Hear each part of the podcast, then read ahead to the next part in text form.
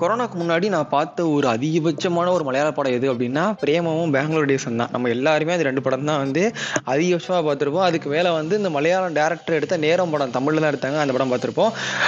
இந்த மாதிரி ரெண்டு ரெண்டு மூணு படம் தான் நம்ம பார்த்துருக்க வாய்ப்பு இருக்குது. அதுக்கு முன்னாடி வேறு யாராவது துல்கர் சல்மான் ஃபேன்ஸ் இருந்தீங்கன்னா அவங்க படம் பார்த்துருப்பீங்க. நிவின் பாலிக்கு ஆனால் பிரேமம் படத்துக்கு அப்புறம் இருந்தீங்கன்னா அதை பார்த்துருக்க வாய்ப்பு இருக்குது. ஆனால் நம்ம நிறைய படம் பார்க்க மாட்டோம். ஆனால் இந்த கொரோனா என்ன பண்ணிருச்சு அப்படின்னா வந்து நான் அதிகபட்சமாக இங்கிலீஷ் படம் தான் பார்த்துட்டே இருந்தேன். அப்போ வந்து ஒரு யூடியூப் வீடியோ எல்லா மலையாள படமும் வந்து கொரியன் படத்தை பற்றி தான் காப்பி அடிக்கிறாங்க அப்படின்னு சொல்லிட்டு இருந்தாங்க. நம்மளே அங்கே பார்த்தா காப்பி வச்சுட்டு இருக்கிறோம். அவனும் அடிக்கிறாங்களா? இப்போ வந்து விஜய் சேதுபதி பிடிச்ச படம் ஒன்று இருக்குது. அது வந்து அவனும் அவரும் இந்த ஒரு பொண்ணு இருக்குமே மடோனா சபாஷன் ரெண்டும் சேர்ந்து அடிச்சிருப்பாங்க படம். அது என்ன ஆதல் இல்லை காதலும் கடந்து போகும்னு படம், சரியான ஃபீல் குட் மூவி. அந்த படம் ரிலீஸ் ஆகும்போது அப்படி தான் இது வந்து கொரியன் படத்தோட காப்பி அப்படின்னாங்க. அப்புறம் என்ன ஆச்சுன்னா எனக்கு தோணுச்சுன்னா அப்போ கொரியன் படம் நல்லா இருக்கும் போல அப்படின்னு சொல்லிட்டு கொரியன் படம் பார்க்க போனேன். எனக்கு அது சுத்தமாக பிடிக்கவே இல்லை.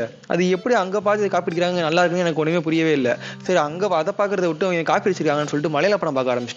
மலையாள படம் பார்க்க ஆரம்பிச்சதுக்கப்புறம் தான் எனக்கு நல்லா புரியுது அது ஏன் அவ்வளோ ஃபீல் குட்டாக இருக்குது அப்படின்னா. ஓகே, அதுக்கு நான் வந்து ஒரு நாலஞ்சு பாயிண்ட்ஸ் எனக்கு தோன்ற ரீசன்ஸை நான் எடுத்து வச்சிருக்கிறேன்.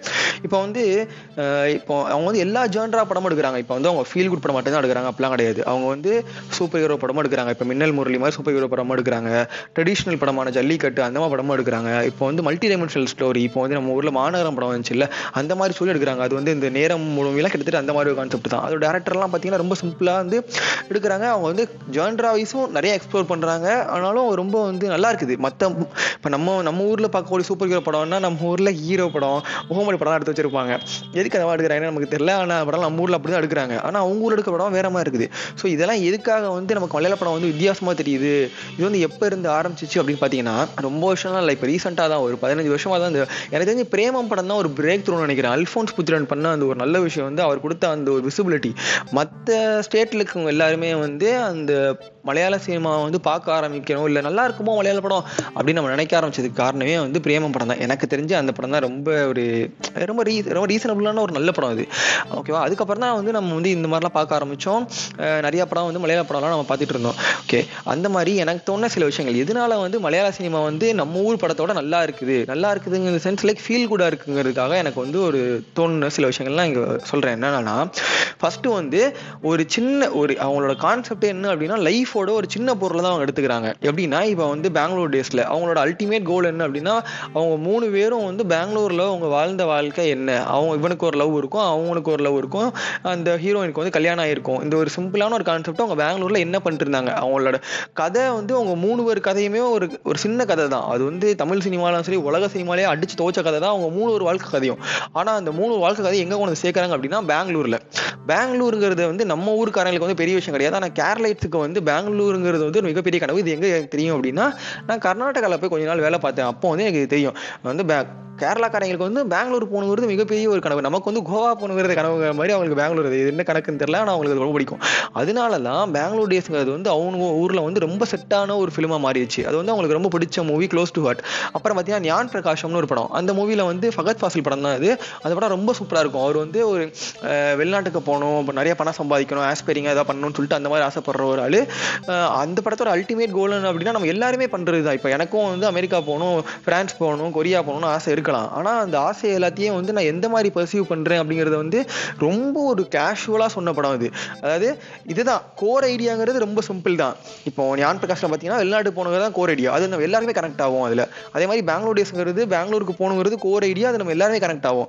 அதுக்கு மேலே டாப் ஆஃப் த லேயர் இருக்கக்கூடிய ஸ்டோரி வந்து அது வந்து ரொம்ப ரேண்டமான ஸ்டோரி தான், எல்லாரும் கேள்விப்பட்ட ஸ்டோரி தான், அது வந்து புதுசாக எதுவுமே கிடையாது. ஆனால் அந்த கோர் ஐடியாலஜி ரொம்ப லைக்கபுளாக இருக்கும். அடுத்தது என்ன அப்படின்னா லார்ஜர் தேன் லைஃபே அவங்க போக மாட்டாங்க. அவங்க சூப்பர் ஹீரோ படமே எடுத்தாலுமே மின்னல் முரளி படமாக தான் எடுப்பாங்க. இப்போ எக்ஸாம்பிளுக்கு இந்த சார்லின்னு ஒரு படம் வந்துச்சு. அந்த படத்தில் பார்வதி கேரக்டர் எனக்கு ரொம்ப பிடிச்ச கேரக்டர். அப்புறம் ஓம் சாந்தி ஓம்ல வந்து நசிரியாவோட கேரக்டர், அப்புறம் ஓசானா இல்லை நம்ம இது மாயநதி படத்தில் வந்து இவர் வினோ தாமஸோட கேரக்டர், இதெல்லாம் பயங்கரமாக இருக்கும். அது மாதிரி அவங்க லார்ஜர் தேன் லைஃப்ங்கிறத வந்து ட்ரெஸ்ஸில் கூட காட்ட மாட்டாங்க. மின்னல் முரளி படத்தில் அந்த ஒரு அந்த ஹீரோ வினோ தாமஸ் வந்து லுங்கி கட்டிக்கிட்டு தான் ஃபைட் பண்ணுவார். ஏன்னா அவங்க ஊரில் மக்கள் எல்லாம் லுங்கி தான் கட்டிக்கிட்டு இருப்பாங்க. அந்த இடத்துல போயிட்டு இப்போ ஹீரோ படத்தில் காட்டுற மாதிரி மாஸ்க் போட்டுக்கிட்டு அந்த பேர் அந்த ஒரு இந்த பைக் ஓட்டும் போது போகிற ட்ரெஸ் ஜெர்கின் ட்ரெஸ் எல்லாம் போட்டுக்கிட்டு யாரும் வந்து மனுஷங்க இருக்க மாட்டாங்க. அவங்க ஊரில் யாரும் ரொம்ப கேஷுவலாக அவர் என்ன பண்ணுவார்னா துண்டு எடுத்து அவங்க ஊர் இந்த குற்றாலம் துண்டுன்னு சொல்லுவாங்க, பத்து ரூபா துண்டு, அதை எடுத்து சுற்றி தான் மூஞ்சை கட்டிப்பார். அப்புறம் வந்து அது பேர் வெள்ளை ஏசி கட்டிட்டு ஒரு பஸ்ஸை சேஸ் பண்ணிட்டு இருப்பார். அந்த சீன்லாம் சரியான சீனு. அது வந்து ரொம்ப க்ளோஸ் டு ரியாலிட்டி. அவங்களோட சூப்பர் ஹீரோ ஃபிலிம் கூட லார்ஜர் தேன் லைஃபாக இருக்காது, அது கூட வந்து ஒரு யதார்த்தமாக கஷ்டமான லைஃப்ல தான் இருக்கும். அப்புறம் நான் சொன்ன மாயநதி படத்துல கூட டொவினோ தாமஸ் வந்து சூப்பராக பண்ணியிருந்திருப்பாரு. அதை கூட எடுத்து பாருங்க, சரியான படம் அது. இது வந்து ரெண்டாவது பாயிண்டா. இப்போ மூணாவது பாயிண்ட், அவங்களோட எமோஷன்ஸ் எல்லாம் வந்து அவங்க சூப்பராக ரெப்ரசென்ட் பண்ணுவாங்க. எப்படின்னா இப்போ ஒரு கேரக்டர் யார்ட்டையா போய் பேசணும் அப்படின்னா அவங்க வந்து பேசுவாங்க, அவங்க வந்து நரேட் பண்ண மாட்டாங்க. இப்போ நான் போய் இப்போ எக்ஸாம்பிளுக்கு சொல்கிறேன் அப்படின்னா, இப்போ படம் பார்த்தீங்கன்னா தெரியல, காளின்னு ஒரு படம் இருக்குது, அதில் துல்கர் கேரக்டர் வந்து சரியான கேரக்டர். அவர் வந்து அந்த ஹீரோயின் போய் பேச போகிறதே வந்து ரொம்ப கேஷுவலாக பண்ணுவார். ஹீரோயின் மீட் பண்ண போகிறேன், அதாவது அது லவ் ஸ்டோரி தான், அது கிட்டத்தட்ட லவ் ஸ்டோரி தான் அது, ரொம்ப கேஷுவலாக அதை பண்ணுவார், அந்த மாதிரி ஜாலியாக இருக்கும். அப்புறம் கும்பலங்கி நைட்டு, அதில் வந்து ஒரு நாலஞ்சு கேரக்டர் வரும். ஒரு சின்ன பொண்ணு கேரக்டர்லாம் பார்த்தீங்க அப்படின்னா ரொம்ப எமோஷன் ரெப்ரசென்ட் பண்ணுறத வந்து அவங்க நடிக்கிற மாதிரியே இருக்காது. அவங்களுடைய அவங்களோட இயல்பாக அதை பண்ணுறாங்க. அவங்க ஊரில் இப்போ வந்து அந்த பொண்ணு வந்து ஆக்சுவலாக நான் வந்து கேள்விப்பட்டது என்ன அப்படின்னா, அந்த பொண்ணு வந்து ஒரு ரோட்டோரமாக இருக்கக்கூடிய ஒரு அந்த மோட்டல்ஸ்லாம் இருக்குல்ல, அங்கே வேலை பார்க்குற ஒரு பொண்ணு. அப்போ அந்த பொண்ணுக்கு தெரியும் ஒருத்தவங்க வந்து நம்மள்கிட்ட பேசணும் அப்படின்னா நம்ம எப்படி அவன்கிட்ட ரெஸ்பான்ஸ் பண்ணணும். தோசை ஒருத்தன் கேட்குறான் அப்படின்னா தோசைக்கு தாம்பாரா சட்னியான்னு சொல்லிட்டு ரேண்டமாக நம்ம டக்குனு நம்ம வாயிலிருந்து வந்துடும்ல. இதை வந்து ஒரு நடிப்பில் கொண்டு வர முடியாது. இப்போ நடிப்பில் வந்து இப்போ அதாவது இப்போ என்னோட டேரக்டர் அவங்க சொல்லித்தராங்க, அதாவது இப்போ உங்ககிட்ட ஒரு தோசைன்னு கேட்பாரு, நீங்கள் வந்து தோசை வச்சுட்டு சட்னியா சாம்பாரான்னு சொல்லி கேட்கணும் அப்படின்னா நம்ம எவ்வளோ ஆர்டிஃபிஷியலாக பண்ணுவோம், நம்ம பண்ணுறதா இருந்தா. ஆனால் இதே ஒரு ஹோட்டல் கடைக்காரர் அந்த வேலையை பண்ணார் அப்படின்னா ரொம்ப கேஷுவலாக பண்ணுவார். ஏன்னா அவர் தினமும் அதை சொல்கிறாரு, என்ன தோசையா சாம்பாரா ஆச்சு, என்னது இட்லியா சாம் ஐயோ ஏன்னா இட்லியா சாம்பாரா இருக்குது, இல்லை இல்லை சட்னியா சாம்பாரான்னு சொல்லிட்டு ரேண்டமாக கேட்பரலாம். பற்றி எனக்கு வந்து பேசும்போது கூட அந்த வார்த்தை வர மாட்டேங்குது. ஆனால் அவங்க வந்து நடிக்கும்போது இது வந்து இயல்பாக பண்ணுறது. காரணம் என்ன அப்படின்னா அவங்க அந்த அந்த ரீஜியனில் அவங்க லைஃப் கோர் லைஃப் அதுதான் அவங்களுக்கு, அதனால ரொம்ப இயல்பாக பண்ணுற மாதிரியான கேரக்டர்ஸ் அவங்க சூஸ் பண்ணுவாங்க. எக்ஸாம்பிளுக்கு தமிழில் பார்த்தீங்க அப்படின்னா அது என்னது, அது மேற்கு தொடர்ச்சி மலையில் ஒரு படம் வந்துச்சு, அது வந்து சரியான படம். அந்த படத்தில் நடிச்ச தாத்தா, அந்த ஒரு அம்மா வந்து தாத்தா ஒரு கான்வர்சேஷன் நடக்கும் ஒரு மரத்தரில் உட்காந்து, அதெல்லாம் ரொம்ப இயல்பாக இருக்கும். ஏன் அப்படின்னா அந்த டேரக்டர் வந்து அந்த கதையவே அந்த தாத்தாட்ட தான் கேட்டிருக்கிறாரு, அவர் வாழ்க்கையில் நடந்த அந்த கதையை அவர் ரீ ரீலீவ் பண்ணுறாரு அந்த இடத்துல. அதனால அவர் என்ன பேசினாரோ அவனுக்கு தெரியும். இப்போ நான் வந்து இந்த பாட்காஸ்ட் பண்ணிருக்கேன் அப்படின்னா நாளைக்கு வந்து ஒரு சினிமாவில் போய் யாராவது பாட்காஸ்ட் பண்ணுற மாதிரி நடிக்க சொன்னாங்க அப்படின்னா நான் நடிக்க மாட்டேன், நான் பாட்காஸ்ட்டே பண்ணுவேன். ஏன்னா நான் அதுதான் பண்ணிட்டு இருக்கிறேன். ஸோ அந்த மாதிரி வருது. இது வந்து எல்லா லைஃப்லையும் அவங்க பண்ணுறது தான், இதுதான் அவங்களோட கோர் கான்செப்ட். எக்ஸாம்பிளுக்கு வந்து மலர் வந்து அவங்க எமோஷன் ரெப்ரசன்டேஷனை வந்து மலருக்கு யார் சொல்கிறேன்னா பிரேமம் படத்தில் வர சாய் பிள்ளை பார்த்தீங்கன்னா, பே சாய் பிள்ளை பேர் கூட ஞாபகம் மாட்டாங்க. ஏன்னா அவங்களோட வந்து அந்தளவுக்கு ஒரு ரெப்ரசன்டேஷன் அந்த வந்து அழகாக க்யூட்டாக அவங்க லாஸ்ட் கிளைமேக்ஸ் சீனில் வந்து அவங்களோட கல்யாணத்துக்கு வரும்போது கூட அவங்க வந்து ரொம்ப யதார்த்தமாக இயல்பாக அவங்க அந்த ஸ்கூலில் ஜாயின் பண்ண வரும்போது, ஸ்கூல் இல்லை அந்த காலேஜில் ஜாயின் பண்ண வரும்போது எப்படி யதார்த்தமாக இருந்தாங்களோ அதே மாதிரி தான் வந்து அவங்க கல்யாணத்துக்கும் யதார்த்தமாக வருவாங்க. ஆனால் அதே இது நம்ம ஊரில் பார்த்தோம் அப்படின்னா ஆட்டோகிராஃபில் வந்து பார்த்தீங்கன்னா அவங்க வந்து ஒருத்தர் வந்து சோகமாகிற மாதிரி காட்டுவாங்க, அந்த ஹீரோயின் பேர் மறந்துச்சு, ஃபர்ஸ்ட் ஹீரோ வந்து சோகமாகிற மாதிரி காட்டுவாங்க. அப்புறம் ஸ்னேகா வந்து அவங்க ஃப்ரெண்ட் ஆயிடுவாங்க, அவங்க வந்து ஒரு மாதிரி இந்த அனாதைகளுக்கெல்லாம் இருக்க மாதிரி அவங்களும் வந்து சோகமான கேரக்டர். அது இதுக்கு அந்த சோகமாக போகணும். எல்லார் லைஃப்லையும் அவங்க எல்லா சுச்சுவேஷன்லையும் அவங்க ஜாலியாக தான் இருப்பாங்க. இப்போ எக்ஸாம்பிளுக்கு அவங்க ஹஸ்பண்ட் இறந்துட்டாங்க அப்படின்னா அவங்க அதே எமோஷனே இருக்க போகிறது இல்லை. எதுக்கு ஆட்டோகிராஃப் படத்த கிளைமேக்ஸில் வந்து அவங்க ஹஸ்பண்ட் இறந்ததுக்கப்புறம் ஆறு வருஷம் கழிச்சு வர அந்த பொண்ணு வந்து அந்த சோகமான வெள்ளை கலர் ட்ரெஸ் போட்டுக்கிட்டு சோகமாக தான் வரணும். நம்ம ரியல் லைஃப்பில் அந்த மாதிரி நம்ம யாரையுமே பார்க்க போகிறது இல்லை. கரெக்டாக நம்ம வந்து ஹஸ்பண்ட் செத்துட்டாரு அப்படின்னா சரி ஓகே ஆறு மாதத்தில் ஓகே அந்த போயிட்டாரு நம்ம வாழ்க்கையை பார்ப்போம் அப்படி தான் வந்து மைண்ட் செட் ஆகணும். அது ஆனால் தான் பெட்டர், தப்பு கிடையாது, அப்படி ஆகிறது தான் பெட்டர், ஓகேவா? ஆனால் அந்த ஆட்டோகிராஃப் படத்தில் வந்து அது வந்து வேற மாதிரி காட்டி இருந்திருப்பாங்க, அது வந்து நமக்கு செட் ஆகல. ஆனால் அதே கதையை அங்கேருந்து காப்பி அடிச்சு பிரேமம் படம் எடுத்திருப்பாங்க, நமக்கு செட் ஆகும். வடனா சபாஸ்டின் வந்து எனக்கு தெரிஞ்ச அந்த ஒரு படத்தில் ரொம்ப அழகாக இருப்பாங்க. இந்த இடத்துல பின் குறிப்பாக நான் சொல்ல விரும்பிக்கிறாங்க, ஓகேவா? அது வந்து லோ பட்ஜெட், அவங்களோட எல்லா கதையுமே வந்து ரொம்ப லோ பட்ஜெட்ல தான் எடுக்கிறாங்க. அது வந்து அவங்களுக்கு ரொம்ப அட்வான்டேஜ் கொடுக்குது. ஏன் அப்படின்னா தமிழில் வந்து ஒரு பட்ஜெட் இரண்டு இரநூறு கோடி செட் பண்ணிடுறாங்க. இப்போ வந்து விஜய் படம், அஜித் படம், கமல் படம், அஜினி படம்லாம் வந்து பட்ஜெட்டை செட் பண்ணிட்டு தான் அவங்க வந்து அந்த கதைக்குள்ளேயே போறாங்க. இப்போ இரநூறு கோடி பட்ஜெட் அப்படின்னா ஃபுட்பால் படம் எடுக்கிறோம், அட்லியோட கோர் கண்ட்ரோல் என்னவா இருந்திருக்கும் வெளி படத்தில் அப்படின்னா நான் ஒரு ஃபுட்பால் படம் எடுக்க போறேன் விஜய் வச்சு அப்படின்னு இருந்திருக்கும். அந்த படத்துக்கு இரநூத்தம்பது கோடி ரூபா பட்ஜெட் அப்படின்னா அதுக்கப்புறம் தான் அவர் திங்க் பண்ண ஆரம்பிச்சிருப்பாரு இவர். அதுக்கப்புறம் தான் வந்து இங்கே சொன்னார்ல சுவிட்சர்லாந்து போனேன், இங்கிலாந்து போனேன், அவங்களோட ஃபுட்பால் ஸ்டேடியம் செக் பண்ணி பார்த்தேன், அப்புறம் அதே மாதிரி எடுக்கணும்னு ஆசை வந்து அப்படிங்கிறாங்கல்ல. இது காரணம் என்ன அப்படின்னா அதுக்கான பட்ஜெட் இங்கே கிடைக்குது. ஆனால் இப்போ எக்ஸாம்பிளுக்கு லோ பட்ஜெட் ஃபிலிம்ஸ் இப்போ வந்து எனக்கு தெரிஞ்சு ஒரு பழைய மலையாள படம் இருக்குது, ஆர்டினரி ஒரு படம் இருக்குது, படம் மாதிரி ஆர்டினரி தான், ரொம்ப ஆர்டினரியா இருக்கும் படம். அந்த படத்தோட கான்செப்ட் அப்புறம் கும்பலாங்கி கூட எடுத்துக்கோங்களேன், அந்த படத்தை வந்து ரொம்ப லோ பட்ஜெட் எடுத்ததுனால தான் அந்த படம் வந்து அவங்களால அதை எக்ஸ்பிரிமெண்ட் பண்ண முடியுது. என்ன அப்படின்னா அவங்க எல்லாத்தையுமே வந்து ஸ்டோரி போர்ட்லேயே டிசைன் பண்ணிடுறாங்க. ஒரு கதை எழுதும் போதே இந்த கலை கதையோட காலகட்டம் என்ன, இந்த கதையை சுற்றி என்ன நடந்துகிட்டு இருக்குது, எங்கே நடக்குது, எத்தனை பேர் இருந்திருப்பாங்க அப்படிங்கிறத வந்து ஸ்டோரி போர்ட்லேயே ஃபுல்லாக டிஸ்கஸ் பண்ணிடுறாங்க. ஏன்னா அவங்களுக்கு பட்ஜெட் வந்து அந்த பத்து கோடி ரூபாய் தான். ஆர்டிஸ்ட் கூட அவங்க ஊர் சூப்பர் ஸ்டார் கூட கம்மியான சம்பளம் தான் வாங்குறாங்க. இப்போ மோகன்லாலா இருக்கட்டும், மம்முட்டியா இருக்கட்டும், இப்போ அடுத்த கட்டமாக துல்கர் சல்மானே, நம்ம பிரேமம் ஹீரோ அவர் பேர் எனக்கு ஞாபகமே வர மாட்டேங்குது என்ன தெரியல, நிவின் பாலி அவர், அப்புறம் நம்ம டொவினோ தாமஸ், இதெல்லாம் வந்து அவங்க ஊரில் கூடிய விஜய், அஜித், அப்புறம் விஷால், ஆரியா அந்த மாதிரி கேரக்டர், சிவகார்த்திகேயன் மாதிரி கேரக்டர்ஸ், அவங்களே அந்த ஊரில் வந்து இப்போ நம்ம ஊர் ஆளுங்களாம் இப்போ முப்பது கோடி நாற்பது கோடி வாங்கிட்டு இருக்கிறாங்க. அவங்க ஊரில் இன்னுமே அவங்க வந்து ஒரு கோடி ரூபாங்கிறது பெரிய காசு. ரீசெண்டாக பரத்ராஜ் அங்கன்னு ஒருத்தர் இருக்கிறார்ல, ஒருத்தர் இருக்கிறாரு கலாட்டா தமிழில் இருப்பார், அவர் வந்து இப்போ ரீசெண்டாக வந்து புள்ளி கம்பெனி சவுத்தில் கூட இருப்பார். இருப்பாரு. அவர் வந்து ரீசெண்டாக ஒரு இன்டர்வியூ நடத்திருந்தார் ரவுண்ட் டேபிள். அதில் வந்து தமிழ்ல இருந்து கார்த்தி, மலையாளத்துல இருந்து துல்கர் சல்மான், ஹிந்தியிலிருந்து அனுராக் காஷ்யப், இந்த நிறைய ஹீரோ ஹீரோயின்ஸ்லாம் வந்துருப்பாங்க. பூஜா ஹெக்டே வந்திருப்பாங்க, அப்புறம் வந்து ஸ்ரீநிதி செட்டி வந்திருப்பாங்க, இவங்கலாம் வந்திருப்பாங்க. அந்த படத்தில் அந்த அந்த ரவுண்ட் டேபிள் வந்து அவர் என்ன சொன்னார் துல்கர் சல்மான் அப்படின்னா, நான் நான் வந்து ராதேஷ்யாம் படத்துக்கு வந்து நான் வந்து ஷூட்டிங் போயிட்டு இருக்கும்போது இவங்க திடீர்னு அந்த ஷூட்டிங் என்கிட்ட சொல்லும் போது கதை வந்து லவ் ஸ்டோரி அப்படின்னாங்க. லவ் ஸ்டோரினா எங்கள் ஊர் லவ் ஸ்டோரி எனக்கு தெரியும் எப்படி எடுப்பாங்க அப்படின்னு சொல்லிட்டு நான் படத்துக்குள்ளே போனேன். ஆனால் போனதுக்கு அப்புறம் தான் அந்த டேரக்டர் சொல்கிறாரு, நம்ம வந்து அது பேர் என்ன ஹிமாச்சல் பிரதேஷ்ல போய் எடுக்க போகிறோம், வடக்கூருக்கு போய் எடுக்க போகிறோம் அப்படின்னோடனே எனக்கு வந்து ஒரு ஷாக்கு.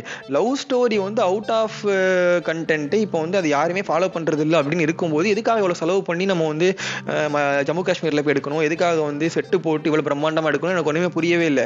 அவங்க பண்ண எல்லா விஷயமுமே எனக்கு வந்து அதிகமாக காசு போட்ட மாதிரி தான் தெரிஞ்சிச்சு. ஆனால் ஏன்னா அவங்க ஊரில் அதுதான் மினிமம் காசு, தெலுங்கு இண்டஸ்ட்ரியில் அவங்க பண்ணது தான் மினிமம் காசு கட்டி காஸ்ட்டு. ஆனால் மலையாள சினிமாவில் அது எக்ஸ்பென்சிவ். மலையாள நம்ம அதாவது என்னென்னா அவங்க செலவு பண்ண அந்த முப்பது கோடிங்கிறது வந்து மலையாள சினிமாவில் வரைக்கும் ஒரு படம் கூட எடுத்தது கிடையாது சொல்லப்போனால். அந்த மாதிரி தான் சீத் அதாவது சீதாராமனோட பட்ஜெட் வந்து முப்பத்தி ஏழு கோடி சம்திங். ஆனால் முப்பத்தி ஏழு கோடி தான் மினிமம் பட்ஜெட் தெலுங்கு இண்டஸ்ட்ரியில். ஆனால் அந்த முப்பத்தி ஏழு கோடி ரூபாய்க்கே இது வரைக்கும் மலையாள இண்டஸ்ட்ரியில் ஒரு படம் கூட எடுத்தது கிடையாது அந்தளவுக்கு செலவு பண்ணி. மின்னல் முரளியே பதினஞ்சு கோடி அவ்வளோ சொல்கிறாங்க அந்த படத்தோட பட்ஜெட், எப்படின்னு எனக்கு புரியல. அதே மாதிரி எடிட் பேட்டர்ன், அவங்களோட எடிட் பேட்டர்ன் வந்து ரொம்ப அழகாக இருக்கும். அவங்க வந்து டெக்னிக் டெக்னிக்கல் டிசைன் சொல்கிறாங்கல்ல, கேமரா இருக்கட்டும், மியூசிக்காக இருக்கட்டும், சவுண்ட் டிசைனிங்காக இருக்கட்டும், அப்புறம் அது பேர் என்ன இந்த பின்னாடி வைப்பாங்கல்ல செட் ப்ராப்பர்ட்டி, அதுக்கு பேர் தெரியல எனக்கு, செட்டு தான் ஓகேவா, செட் போடுறவங்க. அப்புறம் இதெல்லாம் பார்த்தீங்கன்னா எடிட் பேட்டர்ன் வரைக்கும் எடிட் டேபிள் வரைக்கும் சொல்கிறேன் ரொம்ப க்ரியேட்டிவாக இருக்கும். இப்போ நம்ம பார்த்த சில படங்கள்லாம் இருக்குல்ல, ஜல்லிக்கட்டு படம் ஜல்லிக்கட்டு படம் இப்போ ரீசெண்டாக காரின்னு ஒரு படம் வந்துச்சு, சசிகுமார் படம். படம் சூப்பராக இருக்கும், படம் ரொம்ப கேவலமாக தான் இருக்கும். ஆனால் லாஸ்ட்டில் இருக்கக்கூடிய ஒரு அரை மணி நேரம் போஷன், ஜல்லிக்கட்டு போஷன் வந்து பிரம்மாண்டமாக இருக்கும், சூப்பராக இருக்கும். இந்த பிரம்மாண்டம் சூப்பராக ஜல்லிக்கட்டை பற்றி எடுத்த படத்துலேயே எனக்கு தெரிஞ்ச அந்த காரி படம் தமிழ் சினிமாவை பொறுத்த வரைக்கும் அந்த காரி படத்தில் கூட அந்த லாஸ்ட் ஒரு ஹாஃப் அன் ஹவர் சீன் எனக்கு ரொம்ப பிடிச்ச சீனு. அதை தவிர்த்து பார்த்தீங்கன்னா ஒரு படமாகவே ஜல்லிக்கட்டுங்கிறது வந்து ஒரு மாடு, அந்த மாடை மையமாக வச்சு ஒரு படம் எடுத்துருக்கிறாங்க, அது மாடு வந்து எடுத்துகிட்டு ஓடுது, இதை தேடி போகிறாங்க அப்படிங்கிற ஒரு கான்செப்டான கதை தான் அது. அந்த படத்தில் டெக்னிக்கல் வந்து எவ்வளோ இருந்துச்சு அப்படின்னா, அந்த மாடு வந்து அழுகும் போது ஒரு எமோஷன் நமக்கு கன்வே ஆகிற அளவுக்கு அந்த டெக்னிக்கல் டீம் வந்து கேமராவாக இருக்கட்டும், அட்மாஸ்பியர் செட் பண்ணுற ஆம்பியன் செட்டிங்காக இருக்கட்டும், அப்புறம் லைட்டிங் பண்ணுற அந்த டிஐ டீமாக இருக்கட்டும், மியூசிக்கு, எடிட்டிங்காக எவ்வளோ அழகாக இருந்திருக்கும். வாய்ப்பு இருக்குல்ல. தள்ளுமாடனா ஒரு படம் ரீசெண்டாக தான் வந்துச்சு, வினோத் தாமஸ் படம். அந்த படத்தோட எடிட் பேட்டர்னா ரொம்ப குவார்க்கியான ஒரு எடிட் பேட்டர்னு. ஸ்டார்டிங் ஒன்று சொல்லுவாங்க, திடீர்னு அது எங்கேயோ போவோம், திரும்பவும் பழசுக்கு வருவாங்க, திரும்பவும் எங்கேயோ போவாங்க, அப்படி மாற்றி மாற்றி மாற்றி எதையோ பண்ணிட்டே இருப்பானுங்க. நமக்கு அதை நமக்கு புரிஞ்சுக்கிட்டே இருக்கும். அந்த குவார்க்கியான எடிட் பேட்டர்னே அந்த படத்தோட மிகப்பெரிய ஒரு ப்ளஸ் ஆகி அந்த படம் சரியான ஹிட் ஆச்சு. சரி, ரீசெண்டாக அந்த படம் ரிலீஸ் ஆச்சு. அந்த மாதிரி இருக்கும். அப்புறம் எனக்கு இன்னொரு பாயிண்ட் என்ன தோணுதுன்னா, அது ஆறாவது பாயிண்ட் என்ன அப்படின்னா, ஸ்டைல் ஆஃப் த ஸ்டோரி. அந்த இது ஸ்டோரி எப்படி இருக்கும் அப்படின்னா, ரொம்ப ஹீரோ, அதாவது ரொம்ப மெலோ ட்ராமாவாக இருக்கும். எல்லாரும் வாழ்க்கையில அவங்க பண்றதை அவங்க படமாவே எடுப்பாங்க. ஒரு ஹீரோ சென்ட்ரிக்கா ஒரு படம் எடுக்கவே மாட்டாங்க. அப்படி எடுத்த படம் சில படம்லாம் இருக்குது. இப்போ லூசிஃபர் படம்லாம் வந்து ஹீரோ சென்ட்ரிக் படம் தான். அது வந்து மம்முட்டி, ஐ மீன் மோகன்லாலோட கேரக்டரைசேஷன் காட்டுறதுக்காக நம்ம எடுத்துருக்க வாய்ப்பு இருக்குது. அப்புறம் சில படம்லாம் இருக்குது. இப்போ மோகன்லால் கூட ஒரு படம், மம்முட்டி படம் நடிச்சிருந்தாரு. அந்த படம் ஏதோ ராஷா ஷூக்கா ஏதோ படம் நடிச்சிருந்தாரு, அமேசான் பிரைம்ல எங்கேயோ பார்த்த மாதிரி ஞாபகம் இருக்குது. அந்த படம் நான் ஒன்றும் பார்க்கல, பட் சொல்கிறேன் இதுக்கு வந்து அந்த மாதிரி க்ளோரிஃபைலாம் ரொம்ப ரொம்ப ரேர் தான். அவங்க மலையாள சினிமான்னு நீங்கள் யோசிச்சிங்கன்னா அதெல்லாம் அந்த கடைக்குள்ள வரவே வராது. ஏன்னா நம்மளோட மைண்ட் செட்டில் வந்து அந்த படம்லாம் வந்து மலையாள சினிமாக்குள்ளே இல்லை, அது வந்து வேறு தெலுங்கு சினிமாவாக இருக்கும் படம்லாம். லூசிஃபர் கிட்டத்தட்ட அந்த மாதிரி இருக்கும். ஆனால் லூசிஃபர் இப்போ வந்து ரீமேக் பண்ணி ஹிந்தியில் எடுக்கிறாங்க. எதுக்கு எடுக்கிறாங்க தெரியல. லூசிஃபர் நல்லா இருக்காது, ஓகே, அது மலையாள சினிமா மாதிரி இருக்காது சொல்லப்போனால். அந்த மாதிரிலாம் எடுக்கிறாங்க. எனக்கு வந்து ஏனே பொருள். இன்னொரு முக்கியமான விஷயம் எனக்கு தோணுதுன்னா ஜெண்டர் ஈக்குவாலிட்டிஸ். நீங்கள் வந்து எந்த படமாக எடுத்துக்கோங்களேன், மலையாள படம் எந்த படம் எடுத்தாலுமே ரெண்டு ஜெண்டருக்குமே இம்பார்ட்டண்ட்டான ஒரு கேரக்டர் கொடுத்துருப்பாங்க. அந்த படம் வந்து ஹீரோயிக், ஐ மீன் ஹீரோயின் சென்ட்ரிக்க படமாக இருந்தாலும் சரி, இப்போ எக்ஸாம்பிளுக்கு சொல்லணும்னா அந்த உயிரேன்னு ஒரு படம் இருக்கும், சார்லின்னு ஒரு படம், அப்புறம் இன்னொரு படம் உண்டு ஓம் சாந்தி ஓம் ஓம் சாந்தி ஓசானா சம்திங் ஏதோ படம் உண்டு, ஓம் சாந்தி ஓசானா படம் பேர். அந்த படம்லாம் பார்த்தீங்கன்னா ஹீரோயின் சென்ட்ரிக் படம் தான். ஆனால் அதை தவிர்த்து மற்ற படம் எடுத்துக்கோங்களேன், ஹீரோயின் சென்ட்ரிக்காக இல்லாத படம் நீங்கள் எடுத்தால் கூட இல்லை வந்து ஹீரோயினுக்கு வந்து ஒரு முக்கியமான ஒரு கேரக்டர் இருக்கும். இப்போ பிரேமம் எடுக்கட்டும், நீங்கள் எல்லாரும் பார்த்த படமும் வந்து அந்த மாதிரி பெங்களூர் டேஸ். பெங்களூர் டேஸில் வந்து நஸ்ரியாவோட கேரக்டர் வந்து, அதாவது படத்துக்கு அவங்க ஹீரோயின் தான், ஆனால் அந்த கதையில் அவங்க வாழுவாங்க, அதாவது அவங்களுக்கு அவ்வளோ முக்கியமான ஒரு கேரக்டராக இருக்கும். ரொம்ப நல்லா இருக்கும் அந்த படம், எனக்கு ரொம்ப பிடிச்ச படம் அது. அந்த மாதிரி அவங்க வந்து ஜெண்டர் ஈக்குவாலிட்டியாக இருக்கட்டும் அதெல்லாம் வந்து ரொம்ப ஈஸியாக பண்ணிட்டு போயிடுவாங்க. நம்ம ஊரில் வந்து ஹியூமன் சென்ட்ரிக் படம் எடுக்கிறோன்னு சொல்லிட்டு இந்த ஆக்சிஜன் படம் வந்துச்சுல, நயன்தாரா படம், ஓட்டு படம், அந்த மாதிரிலாம் எடுத்துகிட்டு இருப்பானுங்க. எதுக்கு அந்த படத்தை நயன்தாரானே தெரியல. அது வந்து ஒரு ஜூனியர் ஆர்டிஸ்ட் எடுத்துக்கலாம், சின்ன பையனை வச்சு அந்த ஏதாவது புதுமுகத்தை வச்சு அந்த படம் எடுத்துருந்துக்கலாம், நல்லா ஓடி இருக்கும் அந்த படம்.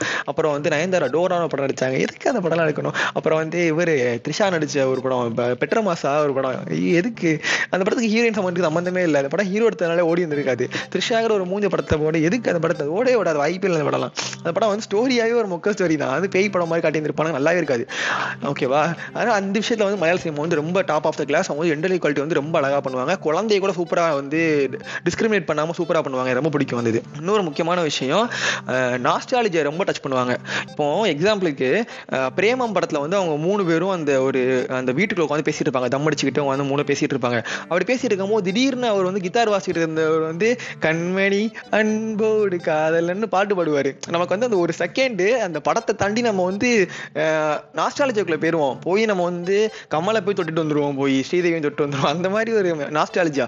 மின்னல் முரளி பார்த்தீங்க அப்படின்னா நமக்கு மின்னல் முரளி படத்தில் ஒரு முக்கியமான சீன் போயிட்டு இருக்கும், அந்த பஸ்ஸில் வந்து அந்த பாட்டு ஓடும் மச்சாமி சேவி சருவா அப்படின்னு சொல்லிட்டு நம்ம அந்த நாஸ்டாலஜிக்குள்ளே போயிடுவோம். சூப்பராக இருக்கும் அந்த சீன்லாம். எதுக்கு ஒரு மலையாள படத்தை தமிழ் ரெஃபரன்ஸ் வருதுன்னா நம்மளால இந்த மாதிரி இன்ஸ்பயர் பண்ணுறதுக்காக தான் எனக்கு ரொம்ப பிடிக்கும் அந்த மாதிரி சீன்லாம். நிறைய படம் அந்த மாதிரி உண்டு. ஒரு வடக்கன் செல்ஃபின்னு ஒரு படம் உண்டு.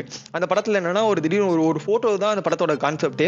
அந்த ஒரு செல்ஃபி வச்சு தான் வந்து அவங்கள பிளாக்மெயில் பண்ணி ட்ராப் பண்ணி ஒரு இதெல்லாம் பண்ணுவாங்க. அந்த படத்தில் வந்து அது என்னது இந்த இந்த ஜன்னல் வச்ச ஜாக்கெட் போடுவான்னு ஒரு பாட்டு ஒன்று அஜித் பாட்டு. அந்த பாட்டு வந்து பேக்ரவுண்டில் வந்து அவங்க ஒட்டி ஒரு ஒரு கடையில் போய் தோசை சாப்பிட போவாங்க. சாப்பிட போகும்போது அந்த கடையில் வந்து இந்த பாட்டு ஓடிட்டு இருக்கும்.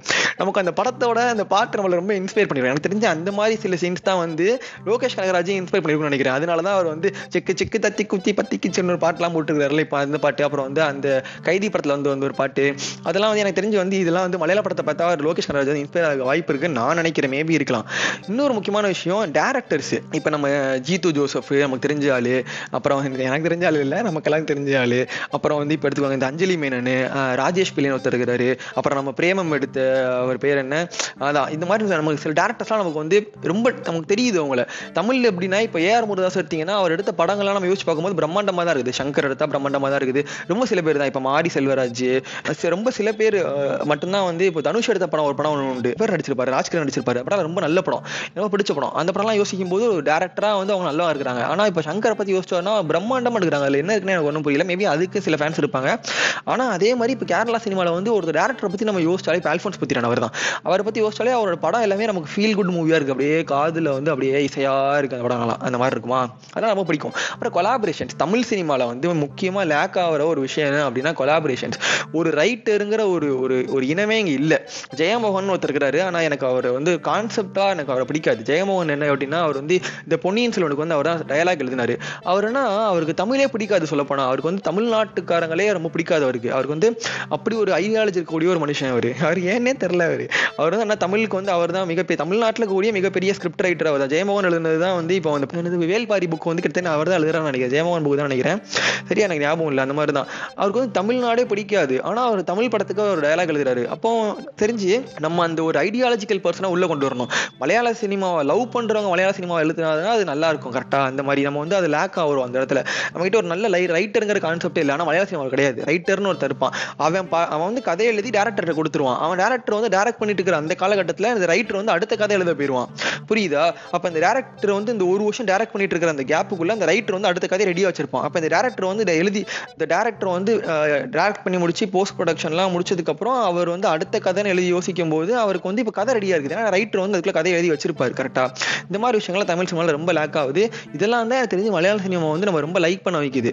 எனக்கு தெரிஞ்சு வந்து நான் இப்படியே பேசிட்டே இருந்தேன் அப்படின்னா நான் ஒரு ஒரு மலையாள பேர் என்ன எலெக்ஷனா ஓட்டரடியிலாம் வந்து மலையாளம் தான் அப்படின்னு சொல்லி நான் பேர் வாங்கிட்டு போயிடுவேன் நினைக்கிறேன். அந்த மாதிரிலாம் கிடையாது. தமிழ் சினிமா ரொம்ப பிடிக்கும். மேபி இந்த மாதிரி சில விஷயங்கள்லாம் தமிழ் சினிமா இருந்துச்சுன்னா எனக்கு ரொம்ப பிடிக்கும்னு நினைக்கிறேன். ரொம்ப க்ளோஸ் டு ரியாலிட்டி.